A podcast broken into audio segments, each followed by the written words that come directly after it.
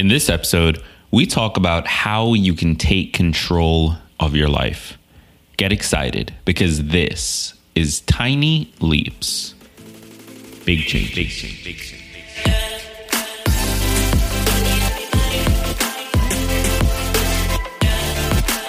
Welcome to another episode of Tiny Leaps, Big Changes, where I share simple strategies you can use to get more out of your life. My name is Greg Clunis, and in this episode, we are talking about how to take control of your life. It's that feeling that I think we all sort of struggle with. We all um, uh, we we all experience it, right? Where everything just feels like it's out of our reach and out of our control, and that then leads to issues like stress and anxiety and depression and uh, just a general sense of not being overly excited, I guess, about where our lives are going.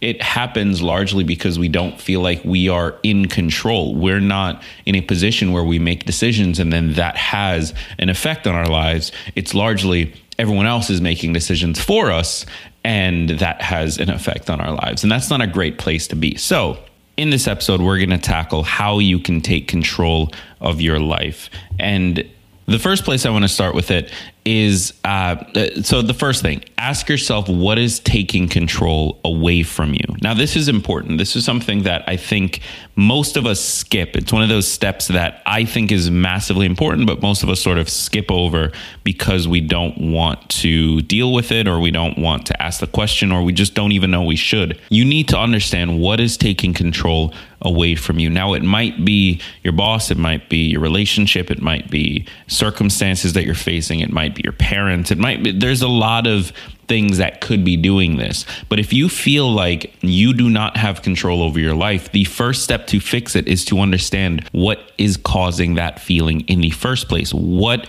area of your life do you feel like you do not have control in, and why? Now, maybe it's your career. Maybe you feel like you're just sort of on this hamster wheel of, of corporate America or whatever your industry is. And that's sort of leading you in this direction that you don't really want to go in. Now, I'm not in any way saying that you need to blow that up and start fresh.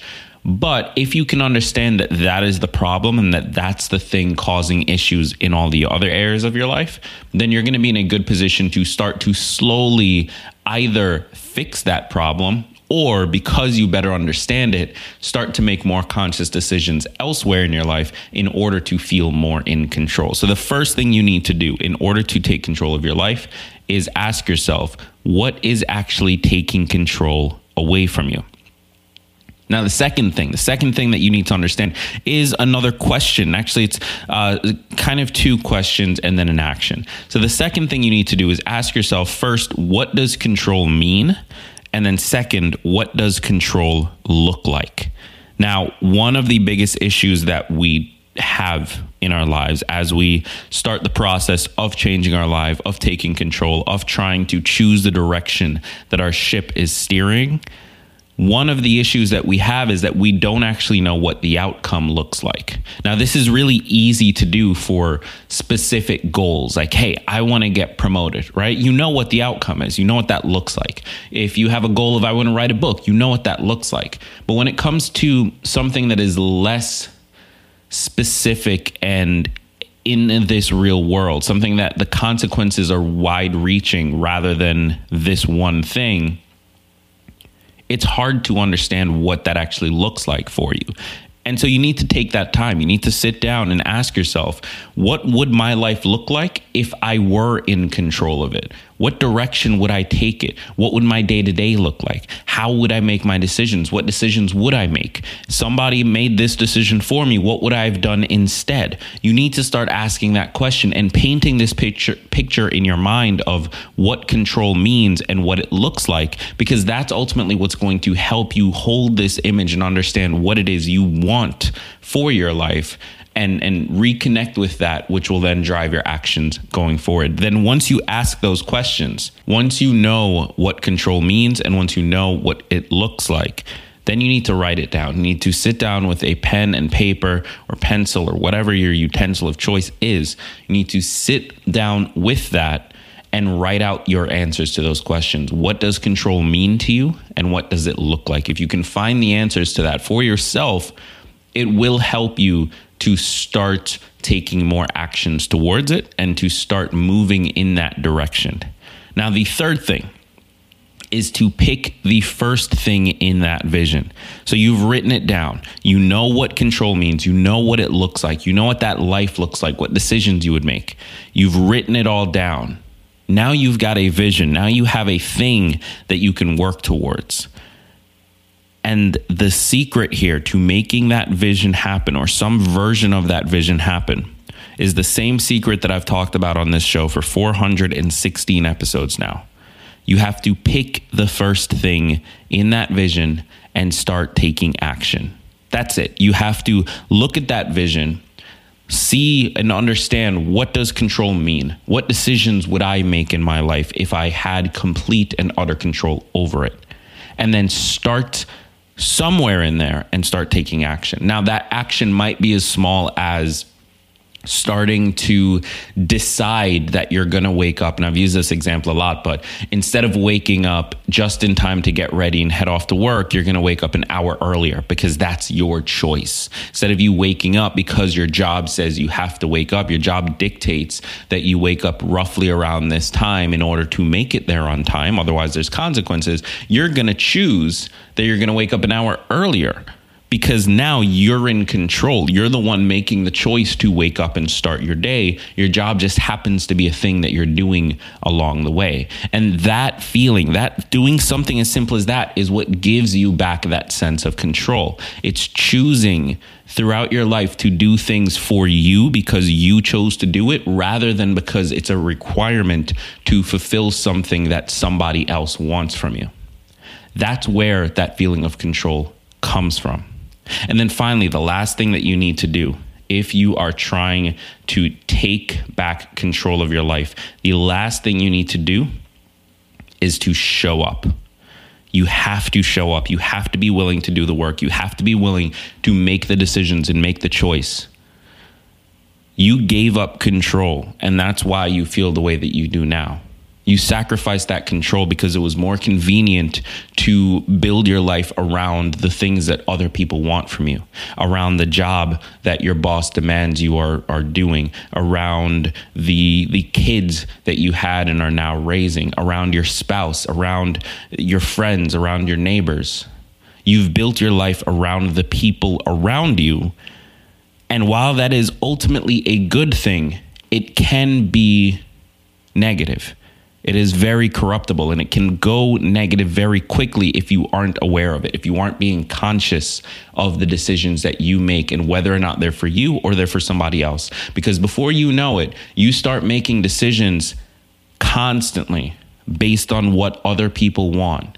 You wake up at a certain time because in order to get to work on time, you have to wake up then. You uh, get home at a certain time because that's when your job let you out. You get home at a certain time because your kids get home from school around that time. Like the, all of the decisions in your life are being made, yes, by you, but based on information provided by other people. And while, again, that is ultimately a good thing, we do live in a society and we have to learn to live in that society. It does create that feeling of not being in control, because in truth and in fact, the control we have is being boxed in. It's being boxed in by what everyone else needs from us. And then the decisions we have left to make are, what can we do to best accomplish the things that other people need from us? To fix that, to move forward, we need to start making decisions for ourselves. We need to look at our days and make sure that we are slotting in things that are based on us and what we want to do, not so much what everyone else wants to do. And that changes the way we look at it. That allows us to be in a position where the things we end up doing are our choice. And throughout the day, we end up giving time to other people as well. And to close out here, I want to read you the actual definition of uh, sense of agency or sense of control. And I quote, The sense of agency or sense of control is the subjective awareness of initiating, executing, and controlling one's own volitional actions in the world. Let me just repeat one piece of this. The subjective awareness of initiating, executing, and controlling one's own volitional actions in the word, world. It's about whether or not we feel like we are in control. It's about whether or not we feel like the decisions we are making are ours or someone else's. If we can gain that feeling back by taking it back, by setting times and being disciplined with ourselves so that we're waking up earlier by choice, not because our job demands it, because so that we are getting home later by choice because we're going to the gym or we're doing something for ourselves. That's what gives us that feeling of being in control, of initiating, executing, and controlling one's own volitional actions in the world. So to recap, ask yourself what is taking control away from you. It's very important to understand this. Number two, ask yourself what control actually means and what it looks like. Then write that down. Number three, pick the first thing in that vision. And number four, show up and keep showing up. Thank you so much for tuning in. I hope this has been helpful to you. Uh, you are listening to Tiny Leaps, Big Changes. If you're new here, be sure to click subscribe wherever you are listening. It is super, super helpful, and I will appreciate it forever. Thank you again. I've been Greg Clunis, and remember that all big changes come from the tiny leaps you take every day. Every day.